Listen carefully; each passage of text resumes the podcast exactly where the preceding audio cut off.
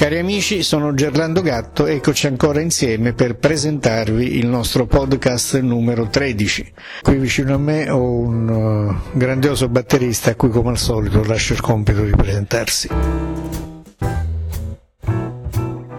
Buongiorno a tutti, sono Michele Salgarello, ringrazio tantissimo Gerlando Gatto per l'opportunità e ovviamente per il grandioso, cercherò di non montarmi la testa Gerlando. Grazie mille e parleremo un po' di me, eh, di quello che ho fatto, delle mie attività e soprattutto dei progetti per il futuro. Bene, cominciamo da una considerazione di carattere generale. Il nostro sembra diventato un paese di fenomeni. Ci sono batteristi che cominciano a suonare a 8 anni, sassofonisti che a 14 anni stupiscono il mondo, pianisti che dall'oggi al domani si ritrovano stelle di primaria grandezza. È davvero così positivo il nostro quadro o c'è qualche cosa che, eh, che stona?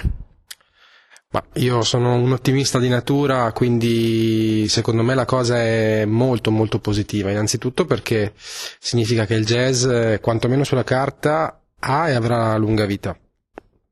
In secondo luogo la spiegazione è anche molto semplice, viviamo un'epoca di grandissimi progressi e eh, tra questi progressi c'è sicuramente eh, l'accessibilità alle informazioni, quindi viviamo un veramente un momento storico dove è semplicissimo eh, poter avere accessibilità a praticamente tutto, a partire dalla didattica e, e, poi naturalmente dischi, materiale, video e quant'altro, grazie a internet e a tutti i servizi adesso correlati. Questa forse è la, la spiegazione più semplice, no?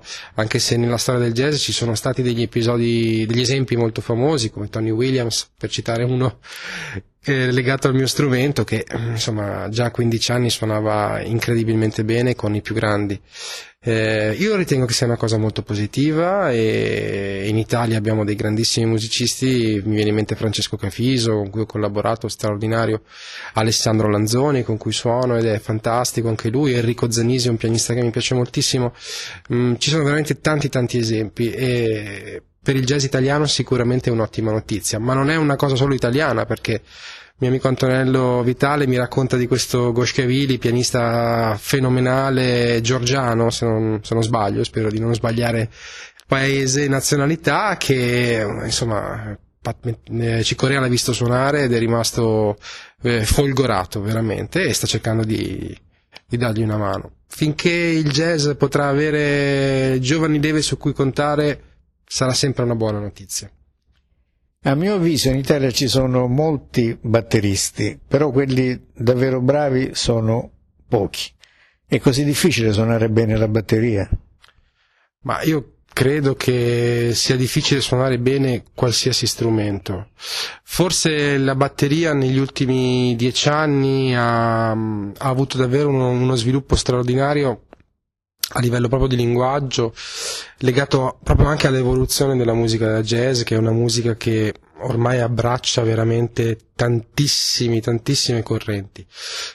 Il rischio forse è volerle abbracciare tutte in egual misura e questo naturalmente eh, mette sulle spalle del, del batterista un carico di studio, un carico di lavoro incredibilmente più alto, dove ci può essere probabilmente il rischio ogni tanto di perdere per strada alcuni fondamentali. Quindi il, la difficoltà sta nel portare avanti sempre i fondamentali, cercare di avere un, un, un buon swing, un, un, buon vocabolario con, cui, per, con, con, il quale interagire insieme agli altri sul palco e nello stesso tempo iniziare a impratichirsi anche con insomma, le ultime influenze, i tempi composti, quindi non è un lavoro semplice, questo è poco ma sicuro. Io spesso sento dei batteristi tecnicamente bravi però è come se mancasse loro qualcosa rispetto alla timbrica, ai colori. Beh, timbrica e colori sono cose che non ti insegnano i libri. Eh, timbrica e colori sono addirittura possono essere sfuggevoli, sfuggenti eh, anche a chiederli a chi è più bravo di te, a chi ha più esperienza. Mi spieghi come posso avere un, un buon timbro sullo strumento? Classica domanda che anch'io ho fatto mille volte e non sempre è facile da parte di un collega eh, o anche di un artista con cui suoni riuscire a spiegarti mh, cose così a volte teoriche, no?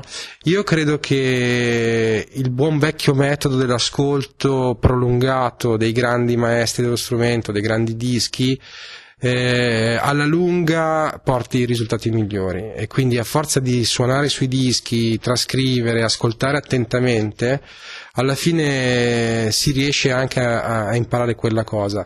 Ecco, ascoltare un disco è come studiare lo strumento, cioè richiede la stessa concentrazione. Me ne sono accorto io stesso negli anni eh, che spesso il vizio è quello di ascoltare in maniera sfuggente un lavoro, no? il disco di un collega o anche un, un, capolavoro della storia del jazz. Invece quando si ascolta un disco bisogna cercare proprio di chiudere gli occhi, eh, non avere distrazioni, spegnere i telefoni, il computer, mettersi lì e veramente immergersi nella musica. Ecco, quello è un processo già utilissimo per, per studiare ed è una cosa che va fatta come lo sport, cioè tutti i giorni, costantemente, mettersi lì, perché è un vero e proprio lavoro. Nella tua carriera, nel, negli anni che hai passato fino adesso a studiare, c'è stato un modello cui hai fatto riferimento e perché? Mm, magari ce ne fosse stato solo uno, anzi il problema è che ne ho avuti tantissimi, forse troppi. E a parte gli scherzi, ho avuto sicuramente dei modelli, eh, li ho tuttora, non per forza legati al mio strumento, eh, ma anzi alcuni dei, dei, modelli che mi accompagnano tutti i giorni come veramente un punto d'arrivo eh, sono anche musicisti che non suonano la batteria. Quindi sicuramente in quel settore eh, personalmente un musicista per esempio come Brad Meldau eh, per, per, per, la serietà, l'integrità del suo percorso e, e, quello che riesce a produrre, le emozioni che riesce a portare con la musica sono, sono straordinarie, quindi sono sicuramente un modello eh, da seguire. Poi naturalmente nel corso degli anni eh, i gusti si evolvono e, e, le preferenze anche. Io cerco sempre di essere aperto a ogni possibile tipo di influenza e, e, e per me ogni musicista ha qualcosa da insegnare. Eh, non nascondo che quando ero ragazzo i miei modelli principali naturalmente fossero tutti un po' i giganti della storia della, della batteria, eh, quindi a partire da eh, Max Roach per dire Philly Joe e, e, tutti grandissimi come Elvin Jones, eh, Tony Williams, anche se ho ascoltato per esempio tantissimo rock e quindi adoravo il batterista dei Queen che non, che non è certo un jazzista. Però ecco, i miei modelli sono stati anche i miei insegnanti, sicuramente, e anche i, i colleghi che andavo a vedere da, da, ragazzino che erano più grandi di me, erano più bravi di me. Mi viene in mente per esempio Max Furian, è un musicista a cui io nutro una stima assoluta. Quindi modelli ce ne sono stati tantissimi. Bene, veniamo adesso alla tua carriera. Contrariamente ai personaggi che abbiamo nominato all'inizio, tu hai proseguito passo dopo passo per raggiungere gli attuali livelli di oggi. Se non sbaglio, hai cominciato a suonare la batteria quando avevi 15-16 anni. Sì, assolutamente per caso, perché non vengo da una famiglia di musicisti, bensì da una normalissima famiglia di una classe media italiana, tutta sport e scuola, questa era la filosofia di casa, però il, eh, la passione della musica mi ha colpito inaspettatamente, più o meno quando avevo 14 anni, e da lì, studiando con tanti musicisti diversi e facendo tantissima, tantissima, tantissima gavetta anche in generi lontani dal jazz, perché credo che un musicista debba saper suonare un po' di tutto prima di specializzarsi e seguire la sua strada, non mi sono più fermato. Ti ricordi qual è stata la scintilla che ti ha avvicinato alla musica? Ma la scintilla per, un, per, uno della mia generazione, io sono nato nel 77, quindi avevo più o meno 15 anni nei primi anni 90, eh, sicuramente è stata la televisione, MTV, c'era un periodo dove c'era tanta musica Jazz niente, ovviamente. Quindi la prima scintilla è stata sicuramente quello, vedere un sacco di ragazzi che suonavano in tv e dire cavoli, voglio anch'io provare l'ebbrezza. E, e, poi il jazz è arrivato però quasi subito dopo, tramite degli amici, classiche feste di liceo dove quello portava il disco, quell'altro ne portava un altro uno ha portato a Love Supreme di, di Coltrane, che, che, io ovviamente non ho capito appena ho sentito, l'avrei capito e apprezzato ehm, molti anni dopo, e, però evidentemente qualcosa è, è rimasto e, e il resto è storia, insomma. Poi tu sei passato attraverso i seminari di Siena Jazz. Assolutamente, beh, io devo tantissimo a Siena. Il mio primo seminario, anche lì in maniera del tutto naif, perché non, non sapevo minimamente cosa fosse la batteria jazz, comunque non, non ero al corrente quanto, quanto, qualche anno dopo, fu nel 97. E, però diciamo il momento veramente fondamentale è stato quando sono stato selezionato tra vari borsisti per questa iniziativa che si chiama InGem che durò due anni a contatto con dei musicisti straordinari, quasi 100 docenti tra i migliori jazzisti italiani, europei e statunitensi. E lì abbiamo suonato con loro, provato le loro composizioni, creato collaborazioni. Eh, lì ho conosciuto Tim Berner Alfa Lessi che poi mi hanno invitato ai laboratori a New York eh, con, dove ho conosciuto Steve Coleman, Vijay Ayer e molti altri. E in quei due anni i compagni di corso sono persone come appunto Alessandro Lanzoni, Francesco Diodati, Gabriele Evangelista, insomma tutta una serie, una generazione di musicisti fantastici che adesso insomma sta dimostrando il proprio valore. Quindi era veramente un periodo incredibile dove eravamo tutti quanti stimolatissimi a confrontarci, però in maniera sana, costruttiva e dove abbiamo anche stretto delle amicizie molto belle. Quando arriva l'esperienza del conservatorio Giuseppe Verdi?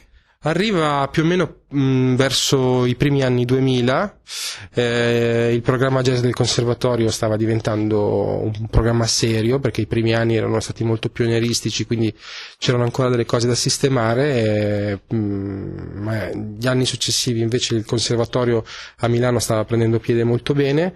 Anche lì devo moltissimo a Tino Tracanni e a Tilio Zanchi che sono stati i miei insegnanti di riferimento all'interno del mio percorso eh, di laurea e non nascondo che sono poi nate collaborazioni che du- durano tutt'oggi per esempio con Carlo Morena e Antonio Zambrini, giusto per dire due nomi, e che ironia della sorte erano miei compagni perché avrebbero completato così i loro vari titoli di studio, infatti dopo loro sono anche diventati poi insegnanti in conservatorio. Quindi un altro periodo fondamentale per me di, di, grande, di grande crescita. Quanto sono stati importanti gli incontri con Mario Rusca e Antonio Faraò? Beh, fondamentali, io devo tutto fondamentalmente tutti gli inizi della mia carriera jazzistica li devo a loro due. Mario Rusca perché mi ha proprio preso a scatola chiusa su suggerimento di Sergio Israel delle Scimmie, che, che insomma è, un, è, stato molto importante come figura per molti musicisti milanesi, il patrono di un locale molto famoso che c'è a Milano e subito dopo e lì con Mario Rusca e Lucio Terzano ho fatto un meraviglioso anno di spazzole e basta. Sono, potevo suonare solo le spazzole perché il posto era veramente con un'acustica tremenda e fu una palestra fantastica.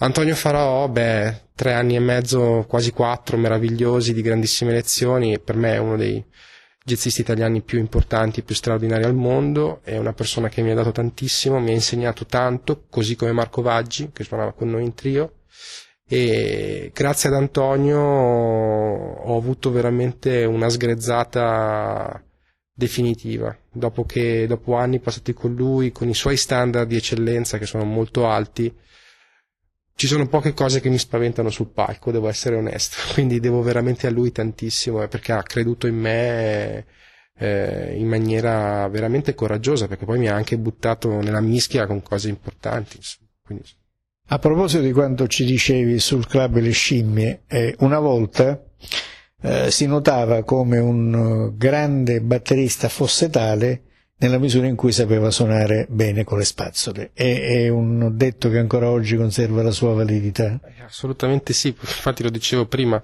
con eh, Mario Rusca ho fatto un anno intero, eh, due, tre, due, o tre concerti a settimana, adesso non ricordo, dove potevo suonare solo con le spazzole e poi Mario insomma ha questo stile evansiano, quindi eh, mi, mi, piaceva moltissimo l'idea di, di poter affrontare un certo tipo di musica, un certo tipo di tradizione con questo tipo di regole. Le spazzole sono una bestia nera perché non sono semplicissime da suonare, hanno una risposta al rimbalzo completamente diversa rispetto alle bacchette normali, eh, hanno una loro tecnica, eh, io ho avuto la fortuna di completare i miei studi in quel senso con, al Conservatorio di Milano con un vero specialista, un vero maestro che è appunto Stefano Bagnoli che merita veramente il soprannome Brushman perché è un, è un, genio delle spazzole e sono uno strumento croce e delizia, cioè nel senso io lo adoro, ogni tanto non rispondono come dovrebbero perché richiedono veramente uno studio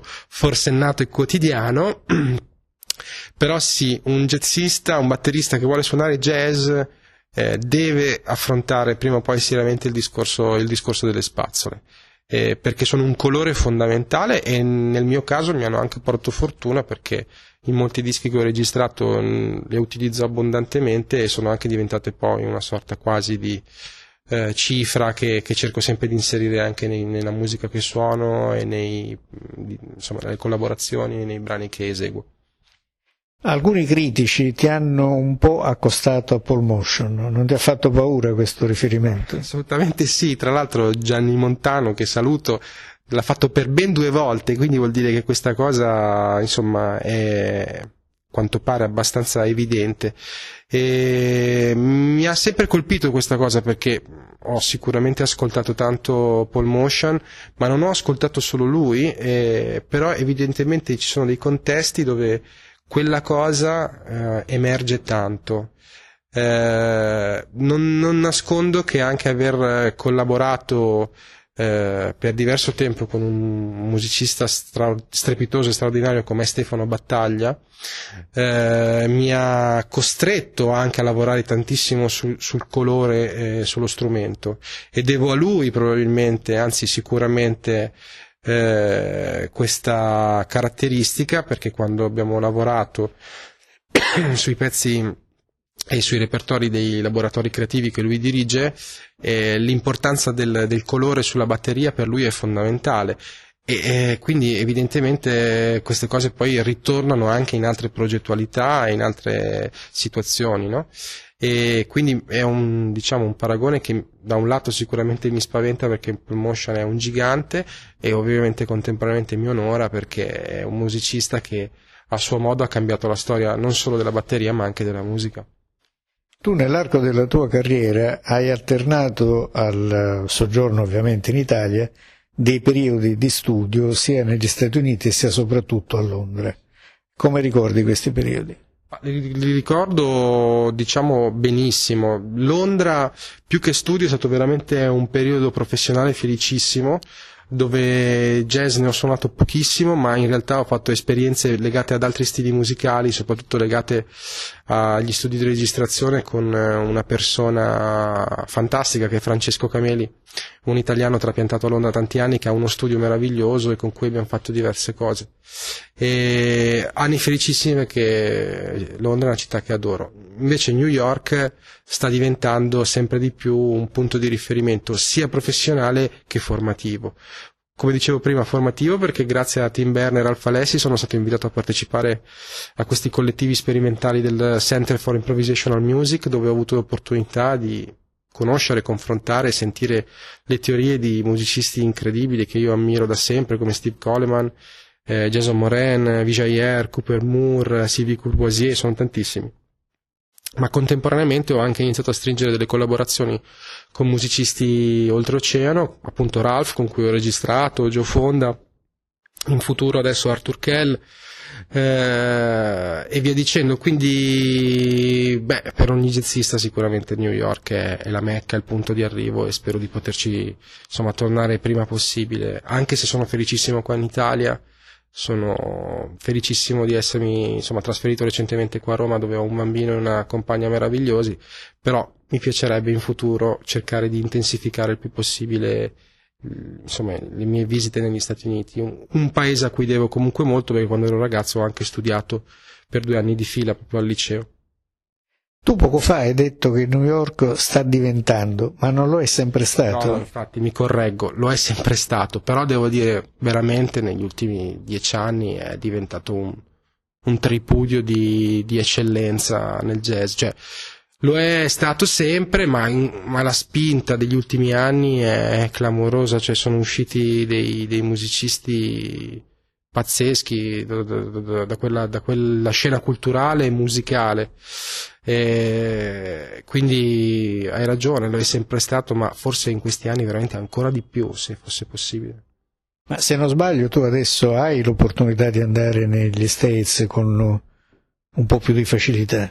Guarda, in- incrociamo le dita, come si dice, la scaramanzia non è mai troppa, però mh, insomma dovrei avere buone chance di ricevere un grandissimo prestigio che è mh, il visto artistico, eh, che non è una cosa semplicissima da ottenere perché ci sono di mezzo diverse lettere di raccomandazione, insomma è un processo che, che sta veramente durando da, da molti mesi e dovremmo esserci e la mia intenzione naturalmente non è quella di di trasferirmi lì e di vivere lì, bensì di avere l'opportunità di poter cogliere tutte quante le opportunità che mm, mi mettono sul piatto, tra virgolette, e siccome ci sono persone lì che, che hanno intenzione di collaborare con me più stabilmente, in maniera più approfondita, eh, farlo seguendo le regole era diventato un imperativo.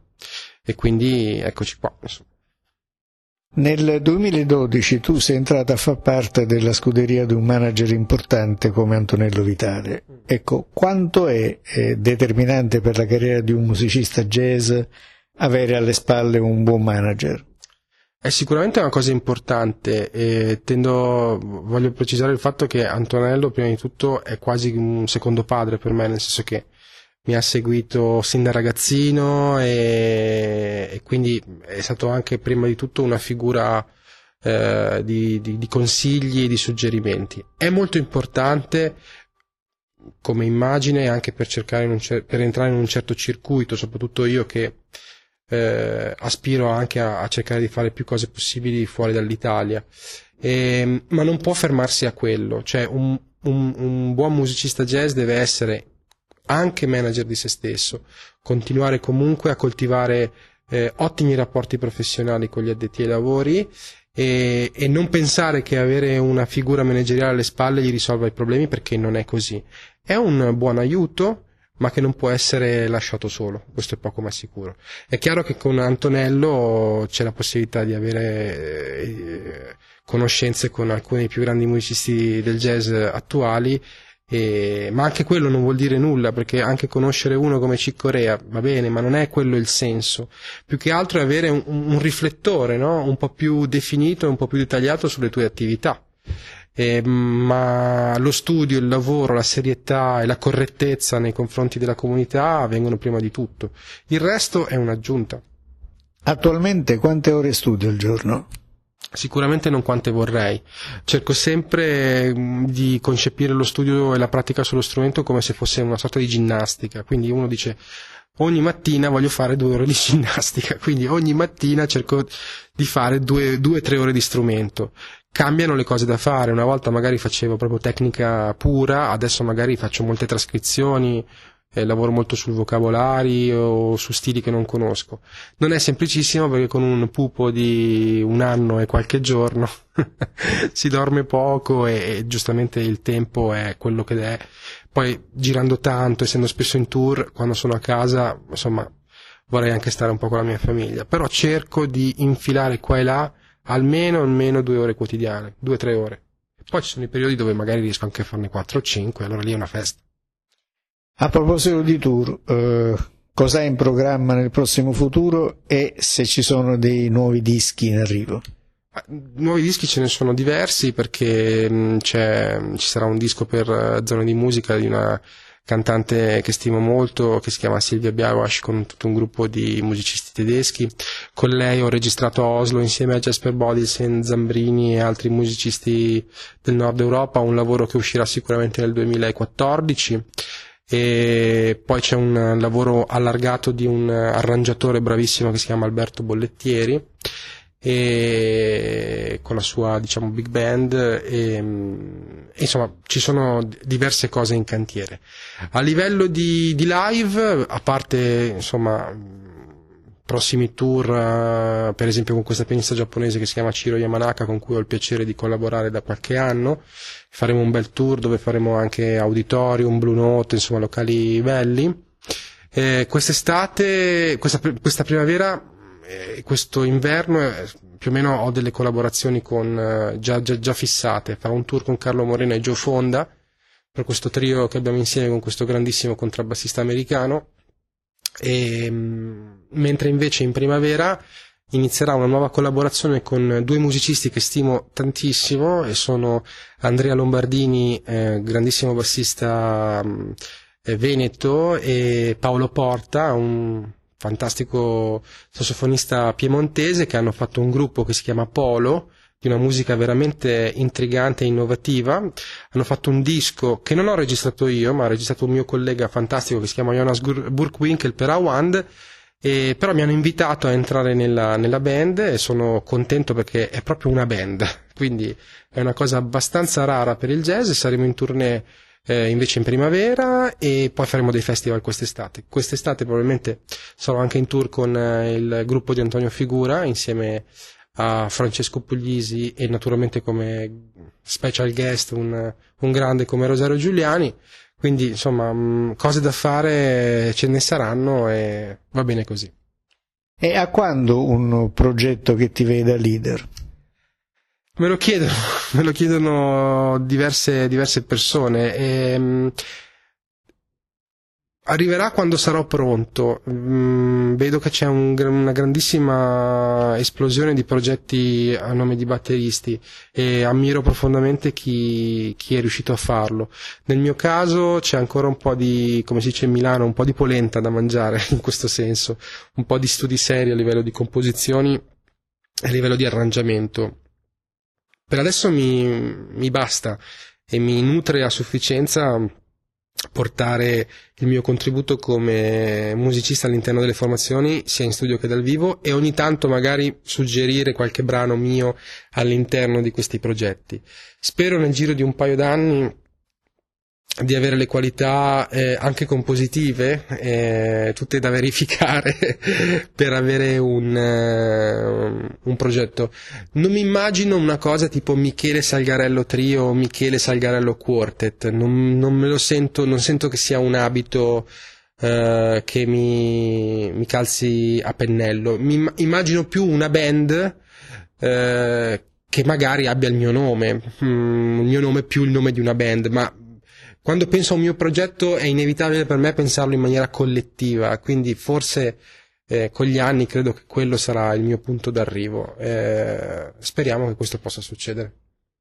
Bene, mi pare che abbiamo affrontato tutte le tematiche che ci interessavano, in bocca al lupo per la tua futura attività e comunque speriamo di sentirti il più presto possibile. Assolutamente, grazie a tutti coloro che hanno speso il loro tempo prezioso ad ascoltare quello che avevo da dire. Grazie a te tantissimo per questa opportunità e spero di, di incrociare il maggior numero possibile di persone in qualche concerto che farò e le saluto tutte calorosamente. Ciao. Grazie per aver ascoltato a proposito di jazz. Potete ritrovarci online sul sito www.online-jazz.net sulla pagina Facebook facebook.com slash onlinejazz e sul profilo Twitter at onlinejazz. Buon jazz a tutti!